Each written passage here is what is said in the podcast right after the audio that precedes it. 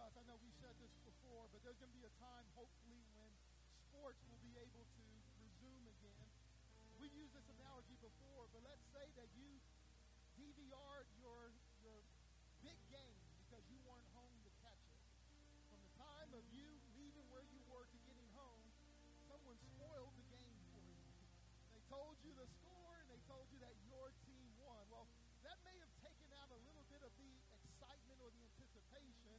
but now what it has done is it allowed you to watch the game worry free.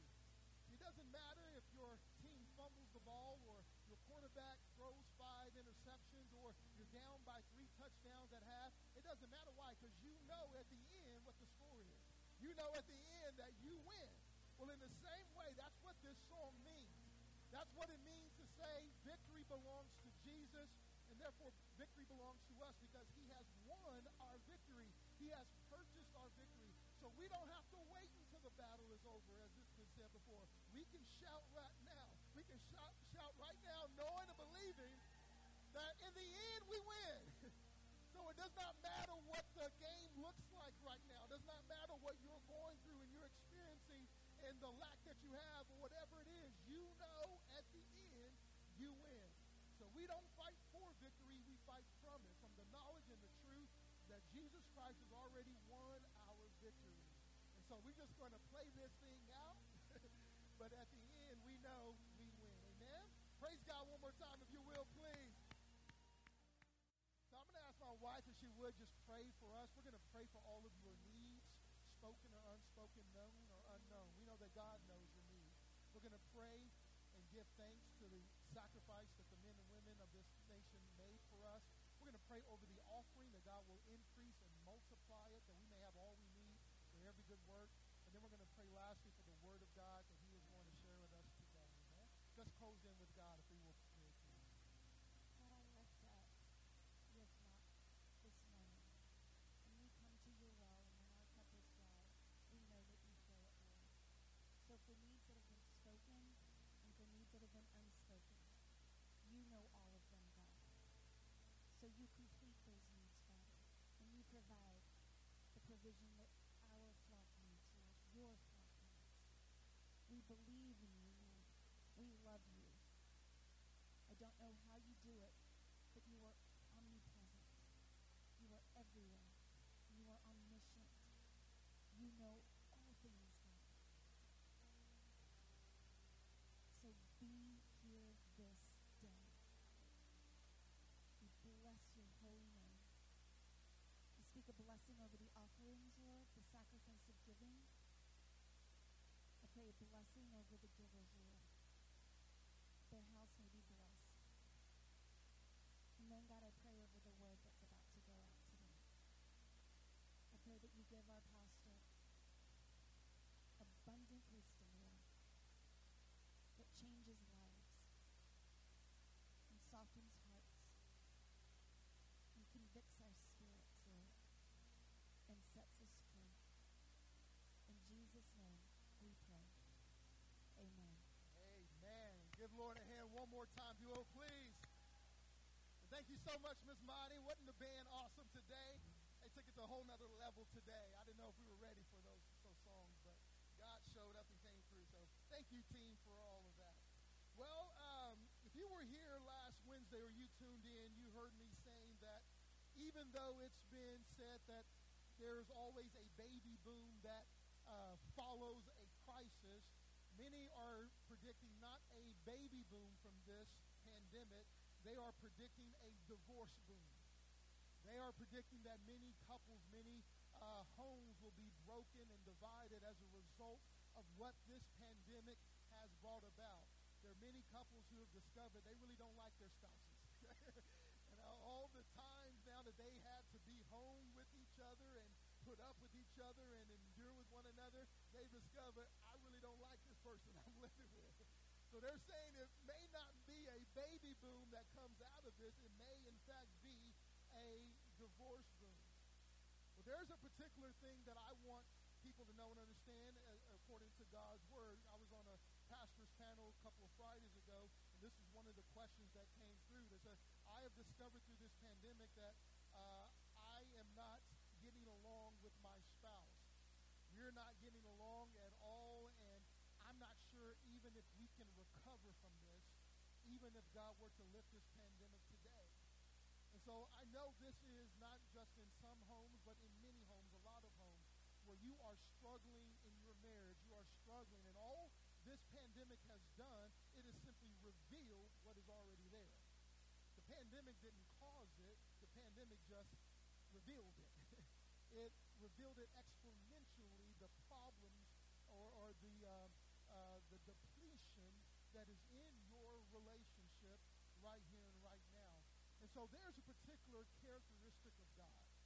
There's a particular aspect of God that God wants us to know and understand about Him as well as what He has commanded about us as well that we're going to talk about today as we get into our very first minor prophet. Before we get there, though, I want you to turn to 2 Samuel chapter 2.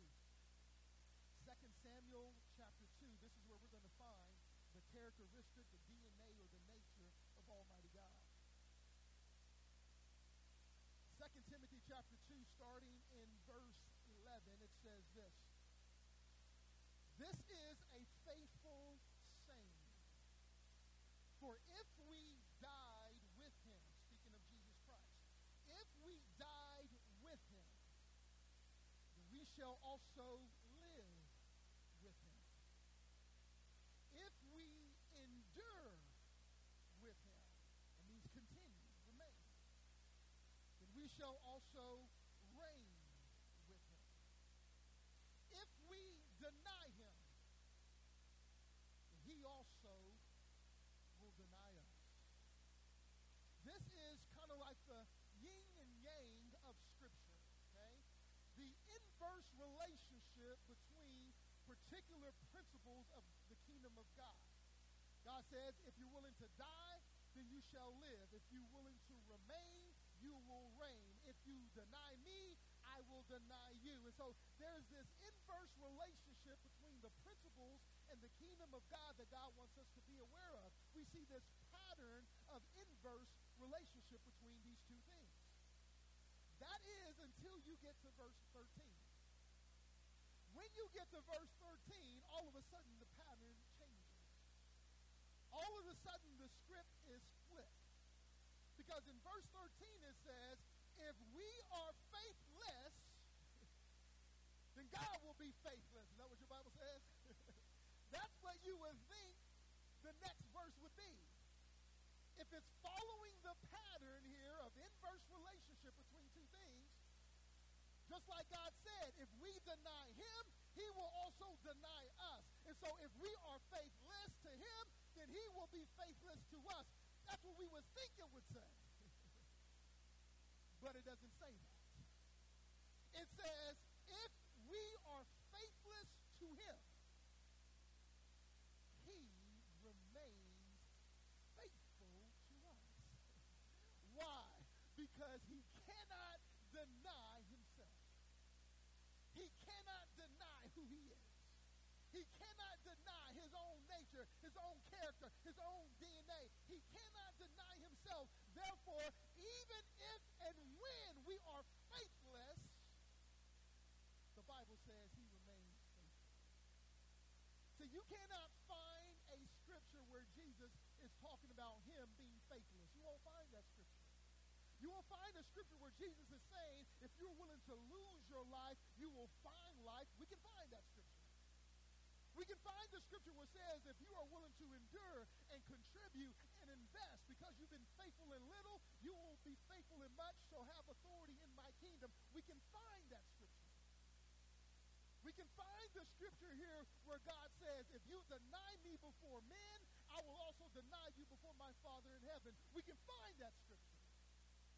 But you cannot find a scripture anywhere talking about God being faithless to us.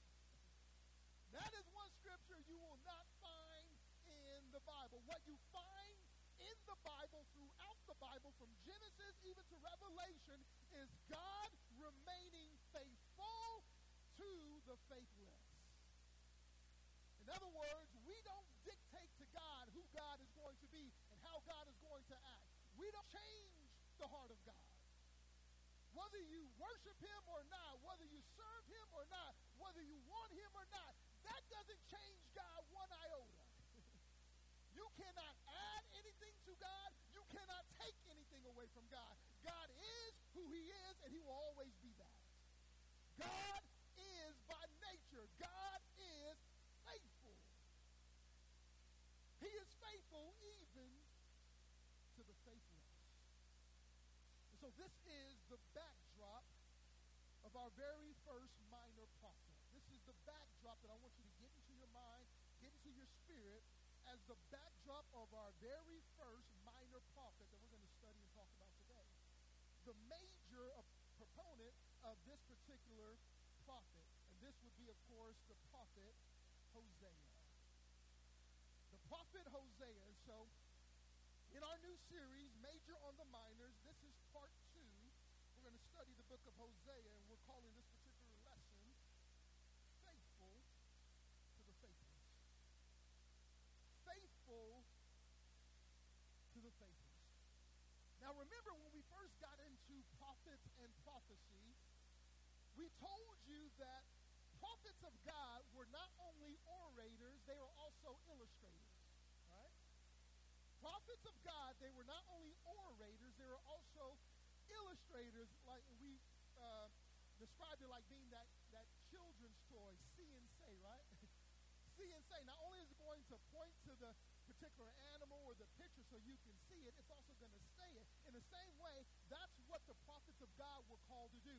They were all, they were called to not only say but also see. In other words, they were not only to shout it out, they were to act it out.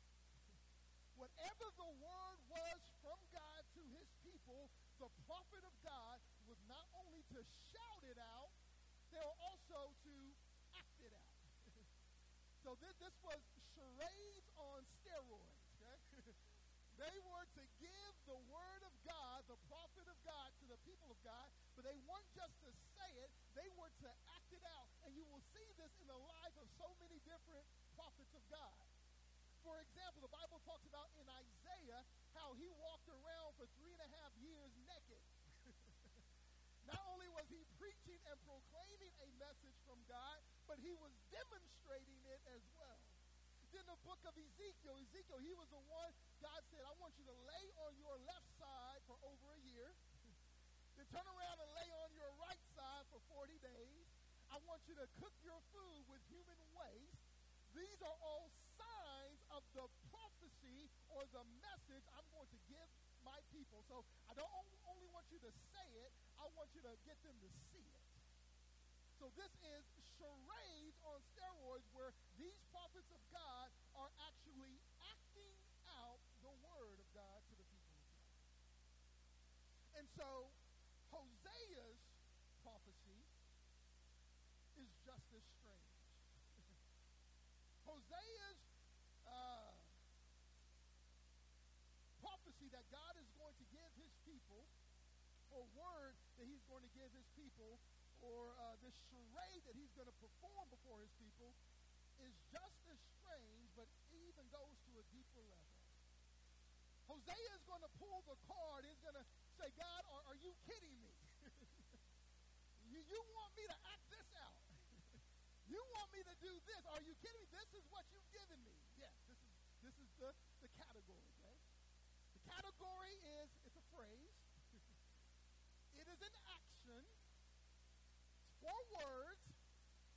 The first word being faithful, the last word being faithfulness. This is what I want you to do. And so the question that Hosea, I'm sure, has at this time is, how am I going to act? God has given me a word that he is faithful to the faithless. God is faithful to the faithless. God is God no matter what the people of God are doing. He remains the same. He is faithful to the faithless. That is the word of God that God wants to give to his people, not only so they can hear, they can also see it. So how is Hosea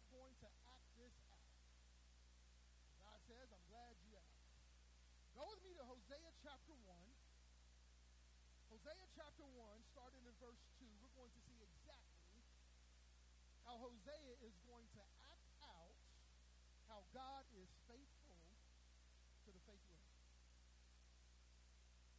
It says in Hosea 1 2, when the Lord began to speak by Hosea, the Lord said to Hosea, Go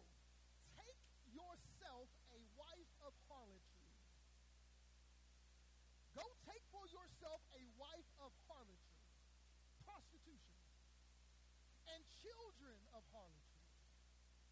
For the land has committed great harlotry by departing from the Lord.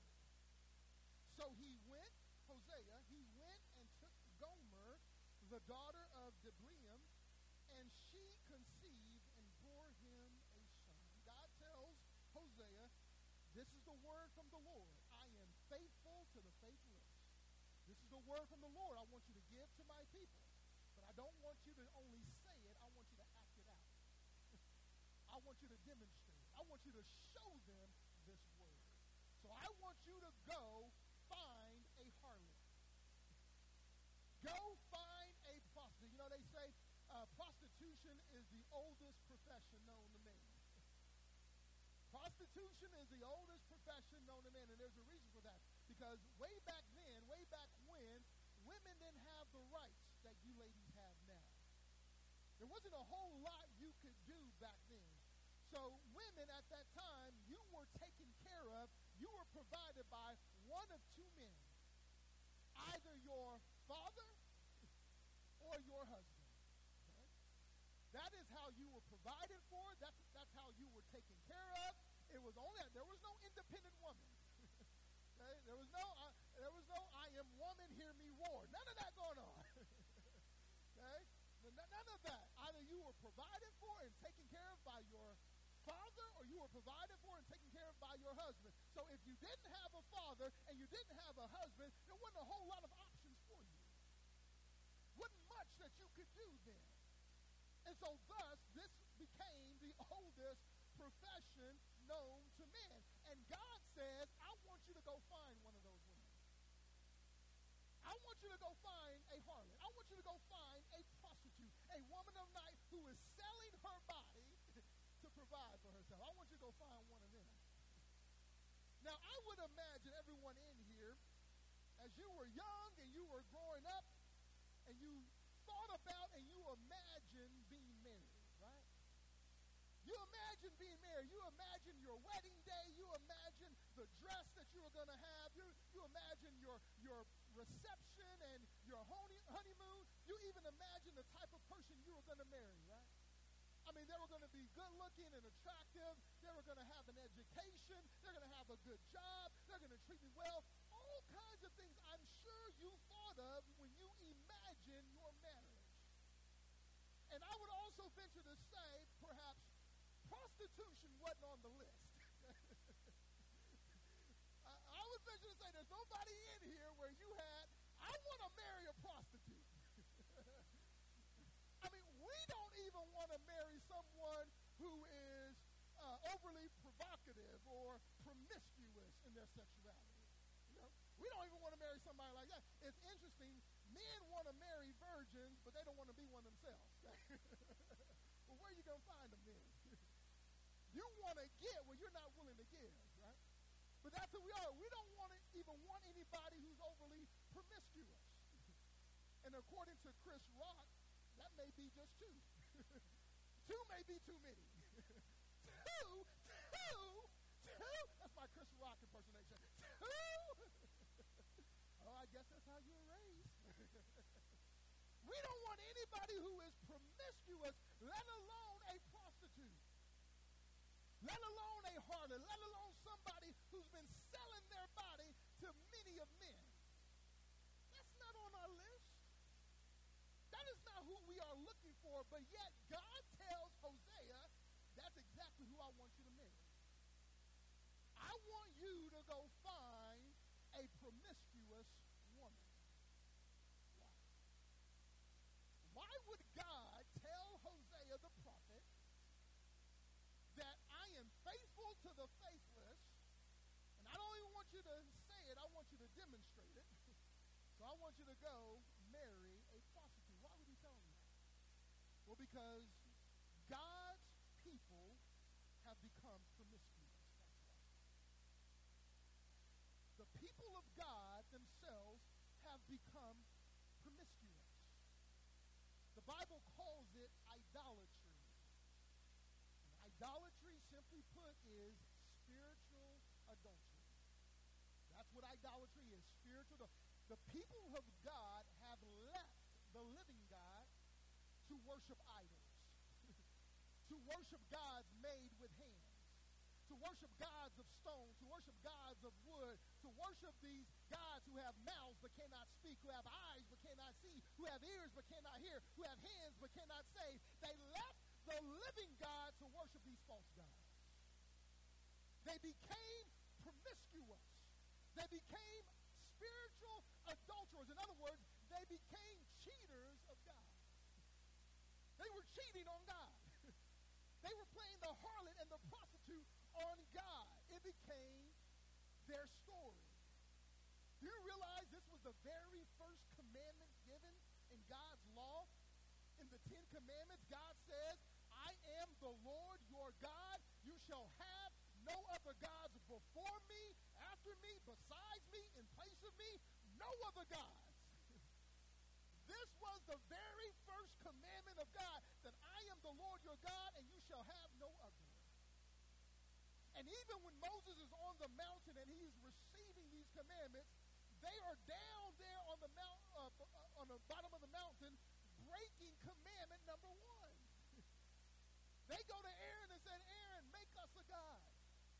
Here, here's our jewelry. Here are our rings. Here are bracelets. Go ahead and make us a god. And they began to worship this golden calf. They were breaking commandment number one when God was giving the commandments to Moses on the mountain that's why when Moses comes down from the mountain, he breaks these because they are breaking literally commandment number one. You shall have no other gods before the Lord your God. But this is exactly what the people began to do. God brought them into a good land, the promised land, the land flowing with milk and honey, and they began to practice the ways and the customs of all the pagan people around them. They began to worship the gods of the pagan people and, and practice their ways. They began to do that. They became promiscuous in their spirituality. They cheated on God. They left God. They forsook God to worship other gods. And so God says, I want you to let them know that I am still faithful even to the faithless. I don't want you to just tell them. I want you to demonstrate it. I want you to show them. So Hosea go marry a prostitute. Hosea, go marry a harlot. Go marry a woman of the, of the night because in the same way, this is how my people have been to me, and yet I still love her. Yet I still am willing to receive her. Yet I'm willing to forgive her and to cleanse her and to be good to her regardless of her even though my, my wife has done this, even though she has played the role of a harlot and a prostitute and become promiscuous, yet I still love her. And I still want to be good to her in spite of her, regardless of her. There was a woman, a Christian woman, she goes around the circuit giving her testimony, but she used to be in the porn industry. And she would say in her testimony, being in the porn industry, she never thought that she would ever get married Never thought that she'd ever have a good man. After all, who would want her? Who would want these damaged goods? Who would want this person who's literally given herself to hundreds of men on camera? She never thought she would find anybody, but lo and behold, a man of God comes and wants to marry her. she gets saved, she gets married, her testimony everywhere she can about the goodness of God, how she was, uh, in her mind, in her eyes, nothing, and she was filth, and she was trash, and she was no good, and she thought nobody would ever want her, and all of a sudden this godly man comes and says, I'll marry you. I'll love you. I'll be good to you. And he rescues and redeems her from that lifestyle, and she gets saved, and she gives her life to Christ, and now she goes and she tries to help other ladies, other women out of that industry. This is the picture that I get with Hosea. This is the picture that I get of what is going on here. that God wants his people to know. Just like my people have become promiscuous, I still love her, I still want her, so I want you to go demonstrate that. Go marry a prostitute. Oh, but God is not done. you thought that was bad enough, God is not done. Go with me to chapter 3. Go with me to chapter 3. And in chapter 3 of verse 1, it says this Then the Lord said to me, Hosea, Go again. Go again. Did somebody write a song one time? They said, Do it again. do it again, right? God will do it again. He says to Hosea, Go again. Love a woman who is loved by a lover and is committing adultery. Why? Just like the love of the Lord for the children of Israel, who look to other gods and love the raisin cakes of the pagans. Now, this is the same woman. So, this is what has taken place. Hosea has gone to the streets prostitution. He has found a of the night, a harlot named Gomer.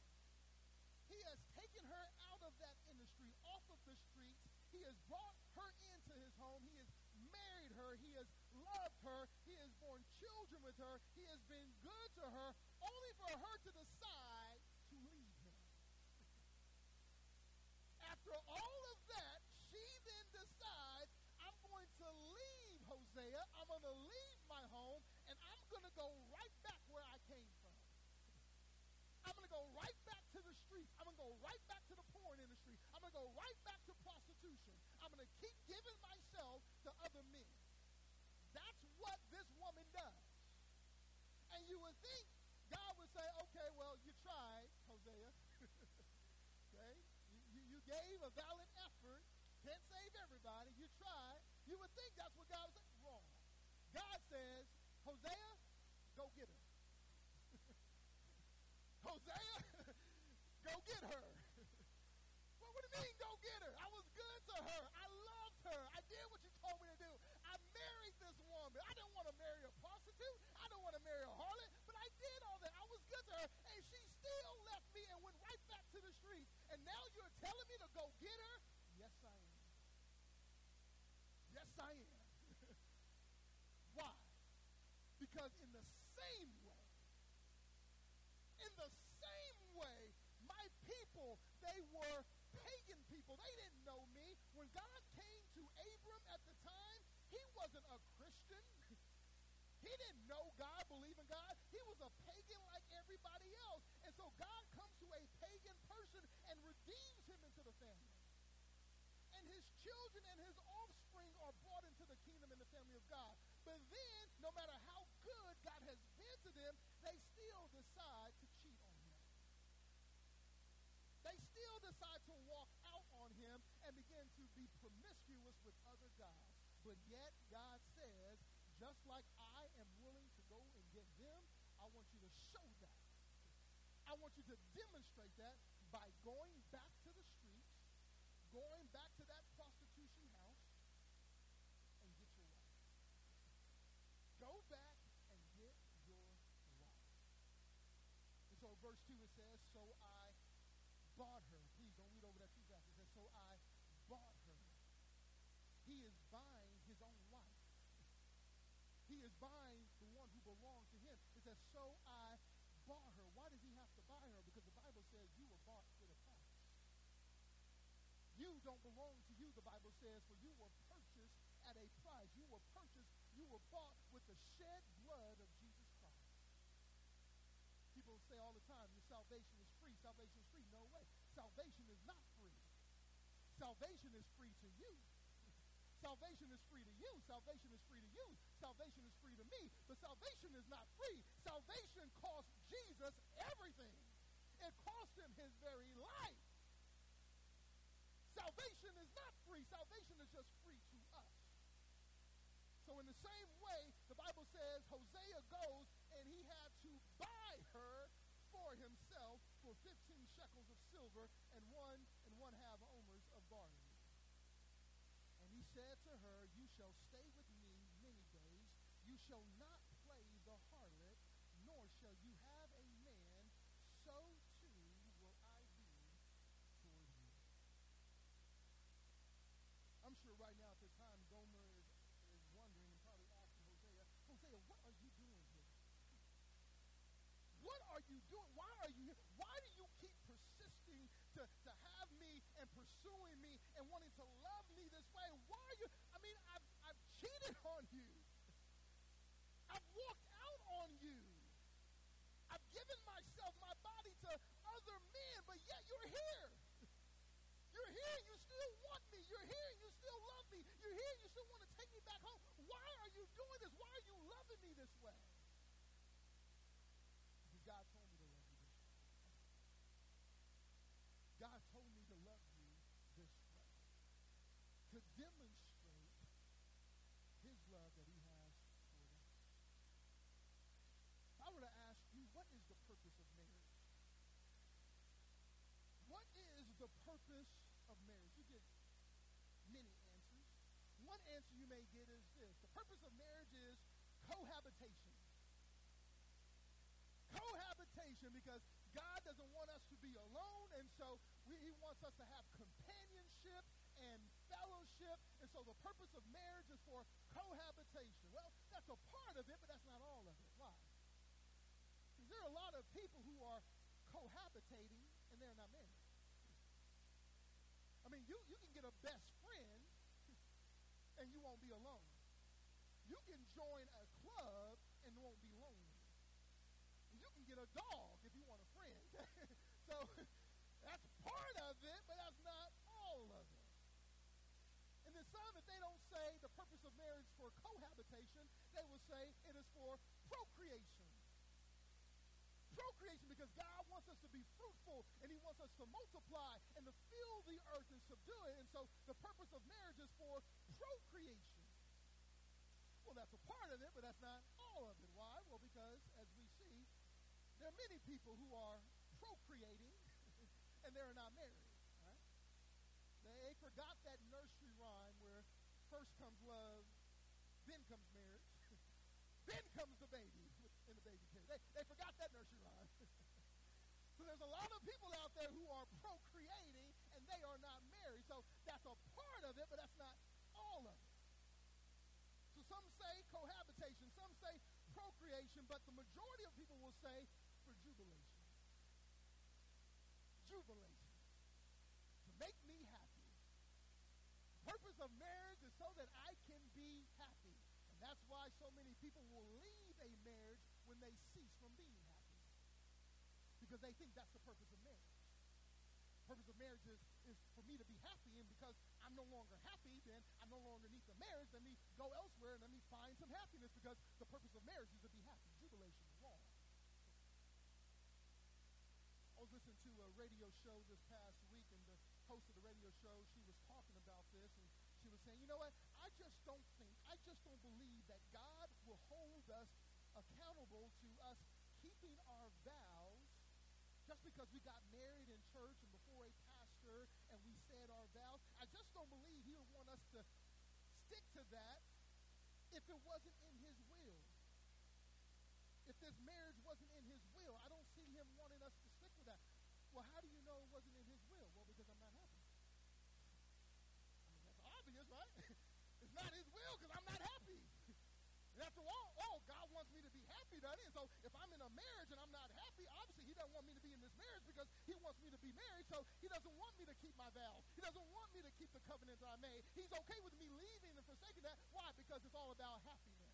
Wrong. God told Hosea to marry a prostitute and to go back and get her. No, marriage is not about happiness. That is not the purpose of marriage. The purpose of marriage is to fulfill the purpose of God. Okay? You say it again. The purpose of marriage is having the ability now to fulfill the purposes of God, whatever that purpose is, purpose is. So, yes, involves cohabitation. It involves God bringing two people together to do together what they never could do by themselves. I am so glad Cynthia came into my life. I'm so glad God brought me a woman who helps me to do what we are able to do together because apart we couldn't do this. apart we couldn't pull this off. We couldn't do what God has called us to do. So God says, I'm going to bring two people together to fulfill my that they could never do by themselves. So it includes cohabitation, but it is not for cohabitation. It includes procreation. God says, while the rest of the world is aborting their children, I'm going to be filling the world with my children. I want a godly generation. I want a godly offspring. I want you to bring people into this world that they may be light in the places of darkness of this world. So, yes, I want you to procreate, but that's not the purpose. And yes, I do want you to have joy in your marriage. I want you to enjoy your marriage rather than enduring your marriage. But that's not the purpose of marriage. It is not about happiness. So the main purpose, hear me, church, the main purpose for marriage is not cohabitation, it is not procreation, it is not jubilation, it is illustration. The main purpose for marriage is not cohabitation, it is not procreation, it is not jubilation, it is for illustration. Illustration. To simply illustrate to the world God's relationship with us. That is what marriage is for. This is why he tells Hosea to take a wife of harlotry. Why? Because that's what he did. That's what God did. God took a wife of harlotry, a wife who was unrighteous, a wife, a wife who didn't know him, a wife who was worshiping and serving all kinds of gods. So God says, I want you to do what I did. This is why he tells him to go back and get her and love her again. Why? Because that's what God is willing to do for us. God is willing to do that for us. If, we return to him, he will return to us. He will restore us. He will forgive us of our sins. He is willing to do that. So God tells Hosea, I want you to do to her what I am willing to do for you and my people. This is why the Bible in Ephesians 5 says this, wives, submit to your husbands as head of the home. Now, we don't have a lot of time to get into all what that means. but he says, just like the church is subject to Christ.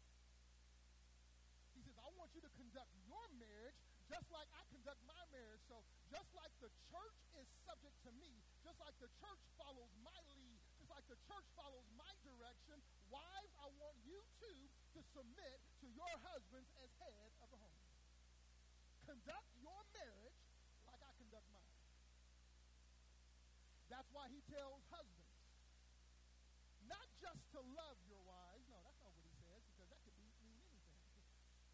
He says, no, husbands, I want you to love your wives just like Christ loved the church and gave himself for her. Are you loving her that way? Are you loving your bride that way just like Christ loved the church and sacrificed and gave himself for her? Are you loving her that way? God wants you to conduct your marriage just like he conducts his marriage. To love your wife just like Christ loved the church. And how did Christ love the church? He loved her when she was unlovable. There's a lot of men out there saying, well, you don't know my wife. You don't know the woman I live with. If you knew her and you knew my situation, you wouldn't be saying that. No, God loved us, the Bible says. God demonstrated his love toward us in while we were yet sinners, the Bible says. while we were unlovable, the Bible says. While we could do absolutely nothing for him, he loved us. He demonstrated his love by dying for us. So you can't even love your wife like Christ loves the church until she is unlovable. So if you have a perfect wife, you have a wife that never gets on your nerves and never irritates you and never frustrates you and never comes against you, guess what? You never have opportunity to love her like Christ loved the church. Why? Because the church definitely is not perfect. God's people have sinned. God's people have fallen. God's people have come short of the glory of God, but yet he still loves us. So when your wife isn't all that you want her to be, great. Opportunity to love her like Christ loves the church. God says the purpose of marriage is to illustrate to the world my relationship with my people. That's why marriage is for this life and this life only. I don't want to burst anybody's bubble in here, little preconceived no, uh, notions or, or whatever, but you will not still be married in heaven. You will not still be married in heaven. Okay? I don't care what the Mormons tell you. Okay? You will not be married in heaven. They came to Jesus one day, said this woman, she married five brothers. They all died. Eventually she died. So now in heaven, whose is she going to be? Whose wife will she be? God said, neither. None of them. Why? For we will be like the angels in heaven. We will neither marry nor be given in marriage in heaven. There's only one marriage in heaven, and that is between Christ, the bridegroom, and his church, the bride. That is the only marriage that is in heaven. So because there is no marriage in heaven, that means that the purpose of marriage would have been fulfilled in this life and this life only, which is simply to illustrate God's relationship with us. This is why God commanded us not to commit adultery. It made the, the top 10. Okay? It made the top, do not commit adultery. Why? Because that gives a false representation of my relationship with my people. When you go out and you find another love somewhere else, or find satisfaction with somebody else, you're given a false representation of God's relationship with us. God says, I want you to remain faithful to your spouse just like I want you to remain faithful to me. And I want you to remain faithful to your spouse just like you want your spouse to remain faithful to you. And I want you to remain faithful to your spouse just like I am willing to remain faithful to you regardless of what you do. Do not commit adultery. It is why God says, I hate divorce. It is why God says, I hate divorce. Now, God hates a lot of things, okay? But divorce is one of them. He hates divorce for many reasons, I believe, for the violence, the Bible says in Malachi, that it brings to a family, for all that it does to a society. But I believe he hates divorce because, again, it gives a false representation of his relationship with us. God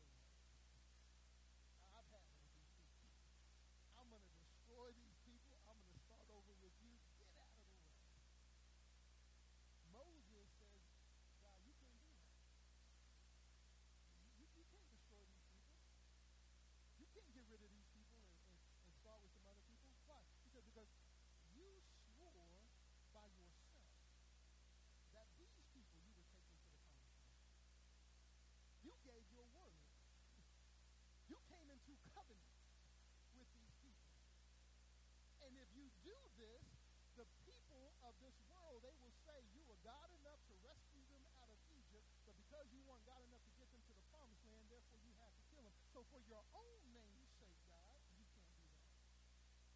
What did God say? Get out of here, Moses. You don't know what you're talking about. I'm God. No. He says, and the Lord The Lord. Now, in, in reality, God always knew Moses would intervene for his people. Okay? God knows all things. God simply just allowed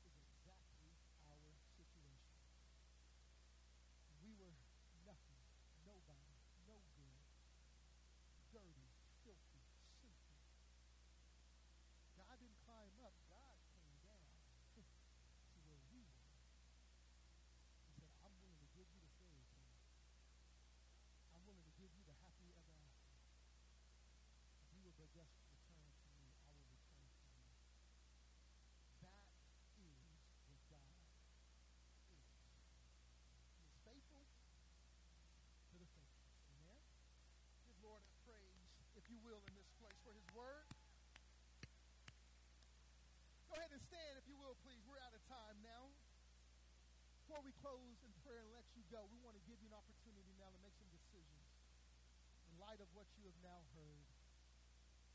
How can we neglect so great a salvation, the Bible says? We could hear that even when we are faithless, God is willing to be faithful to us. He's willing to love us. He's willing to be good to us. He's willing to bring us into the kingdom and give us our fairy tale, give us our happily ever after. How could we ever turn that down? How could we ever reject that and say no thank you? Day that you hear my voice, the Bible says, harden not your heart. Don't say that's not for you. Or that's for another time in my life, but not right now. No, the very day you hear the voice of God speaking to you, knocking at the door of your heart, let him in. Receive him. Receive the forgiveness of your sin. Receive the unconditional, everlasting love that he has for you. He's willing to take you as you are, but not leave you that way. You don't have to stop this sin or stop that sin or wait till you get things right here or quit that bad habit. No. You don't wait till you're well before you go see a doctor. You go to a doctor when you're sick. So God says in the same way, you come to me sick. Sick with sin, sick with uh, hang-ups and baggage and strongholds and habits. You come to me just like you are. And I will receive you and I, let me do the work. Let me do the healing. Let me do the breaking. Let me do the cleansing. If you could do it by yourself, you wouldn't need me. So don't try and do all that yourself and then come to me so that you can be quote unquote worthy. You're never worthy. You're never worthy. You need to let me make you worthy.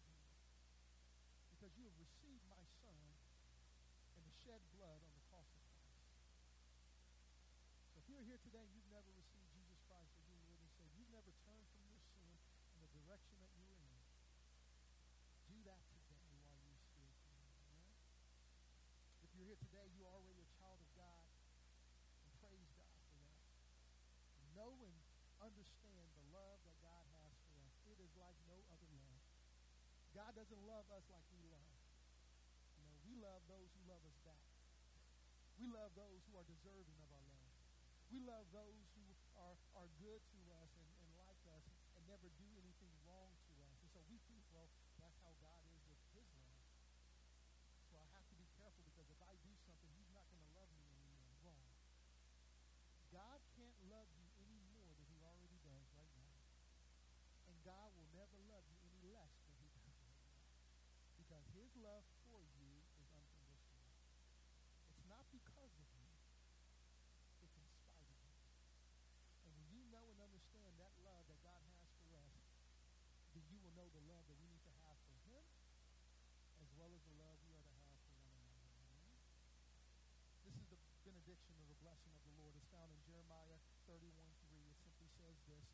The Lord has appeared of old to me, saying, Yes, I have loved you with an everlasting love. What does everlasting love mean?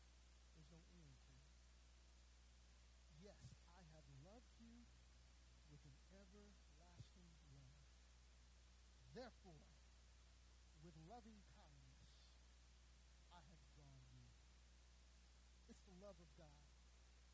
mercy of God.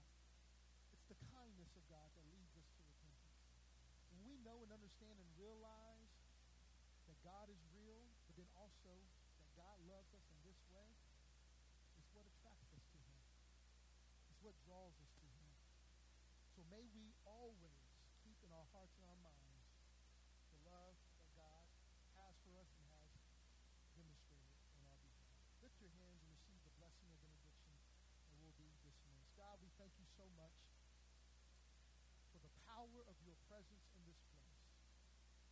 And we thank you for using Hosea to be a demonstration of your great love toward us. But now we also pray that you will use us to be a demonstration for your love, your mercy, your goodness, and your grace as well. Help us, God, to know and to understand how deep, how far, this love that you have for us really is. And help us to express it, demonstrate it, exemplify it each and every day, in each and every way, to each and every person you bring in into our lives. So as we prepare to leave this place, may we never leave the truth that we have learned here today. May it go before us and do what you plan and purpose it to do for our sake, for the good of humanity, but also for the glory of your name. These things we ask and pray in the powerful and precious name of Jesus the Christ. And all of God's people said together. Amen. Amen. Lord bless you. We love you. We'll see you next time.